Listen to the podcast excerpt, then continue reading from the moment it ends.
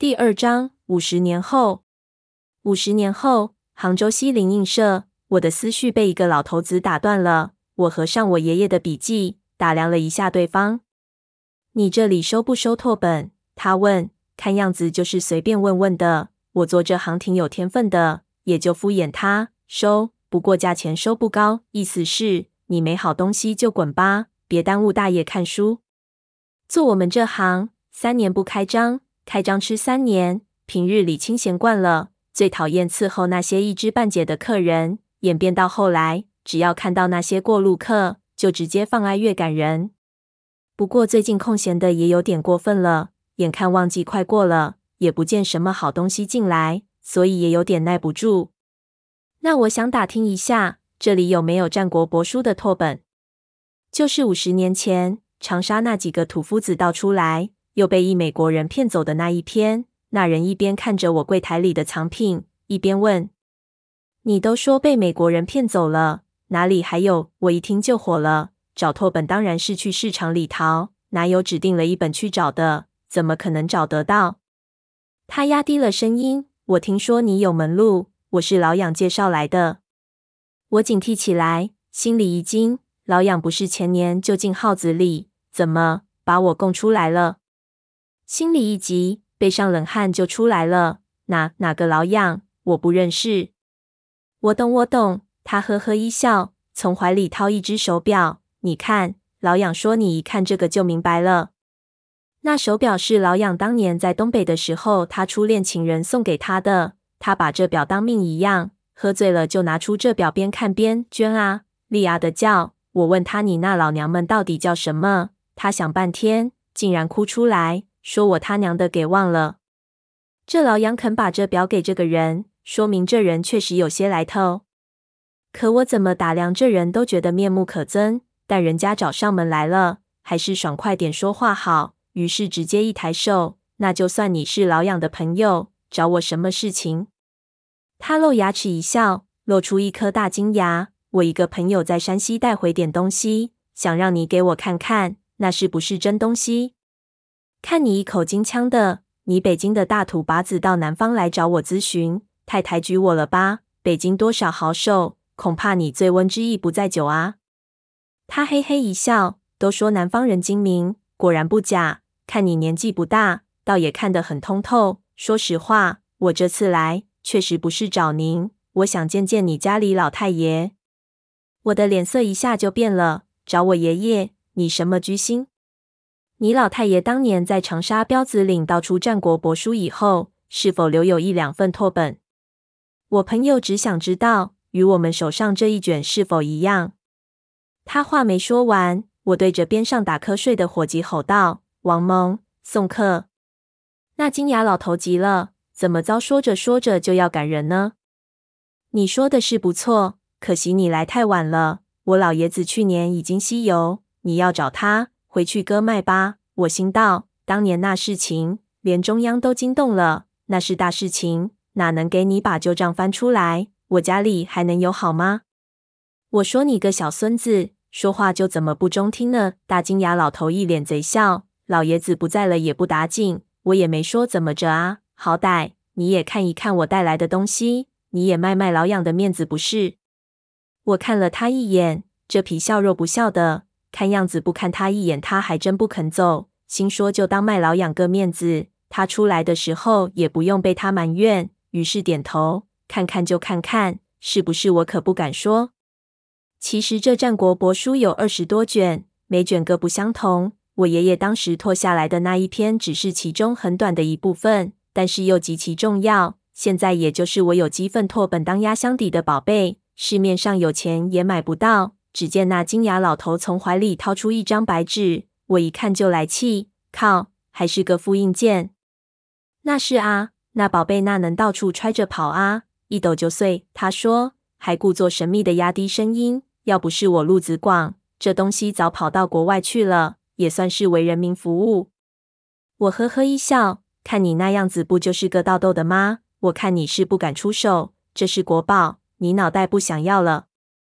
一句话被我揭穿，老头子脸就绿了。可他有求于我，还得忍着说，也不能这么说。每一行都有每一行的道道。想你老爷子当年在长沙做土夫子的时候，那也是威名远播。我脸色肯定很难看，咬着牙，你要再提我爷爷，我就不看了。好好，咱打住，你快给我瞅瞅，我也好快点跑路。我展开那白纸头，一看就知道，这是一篇保存完好的战国帛书，但并不是我爷爷当时盗出来的那一份。这一份虽然年代也比较久远，但是应该是后几朝的赝品，也就是说是古董赝品。这是个身份很尴尬的东西。于是我一笑，这应该是汉代的赝品。怎么说呢？你说它是假的，也不是假的；说它是真的，也不是真的。鬼知道这是照本磨的还是胡编的，所以我也不知道怎么说好了。那这是不是你爷爷盗出来的那一份？实话和你说，我爷爷盗出来的那份，他自己都没来得及看上一眼，就被那美国佬骗过去了。你这问题，我实在回答不了你。我心想，忽悠你还不容易，表情上还装出特诚恳的样子。那金牙老头还真信了，叹了口气，那真是不凑巧。那看样子不去找那个美国人，恐怕还真没指望了。怎么，你们怎么就这么在意这一卷？我问道。这太奇怪了。这古籍的收藏都是看缘分的，想把一套二十卷战国时期的古籍都找到，那也未免太贪心了。小兄弟，不瞒你说，我还真不是盗窦的。你看我这身子骨，哪够折腾啊？不过我那朋友的却是行家里手。我也不知道他卖的是什么关子。总之，人家有人家的道理。他呵呵一笑，摇摇头，咱也不好多问，对吧？先走一步了。说完，头也不回的就走了。我低头一看，他那张复印纸还在我手里呢。突然，我在那纸上发现一个图案，那是个狐狸一样的人脸，两只没有瞳孔的眼睛很有立体感，好像从那纸上凹了出来一样，看得我吸了口凉气。这一份帛书我从来没见过，应该是一份珍品。我琢磨着，等老养出来，就用这复印件做几块假的拓片，也够我乐的。忙急急跑到门外，张了一眼，只看到那金牙老头正往回赶。我心想，他肯定是回来拿这张东西，忙跑回去，拿起数码相机把他给拍了下来，然后拿起纸头走出门外，迎面碰上大金牙老头的鼻子。你东西忘了，我说道。我爷爷是长沙土夫子，也就是一般说的盗墓贼。我爷爷入这行的原因一点也不出奇，用现在的话说，那就是世袭的行当。我太公的太公十三岁那年，华中一带闹旱灾，那年代一闹旱灾就起饥荒，你有钱也买不到东西吃。那时候长沙边边角角里啥都没有，就是古墓多，于是靠山吃山，靠木吃木。全村人一起盗窦，那几年不知道长沙一带有多少人饿死，可就他们那村一个都没死，还一个一个都吃个油光满面的。那可全是靠着用挖出来的东西跟洋人换粮食吃才能这样的。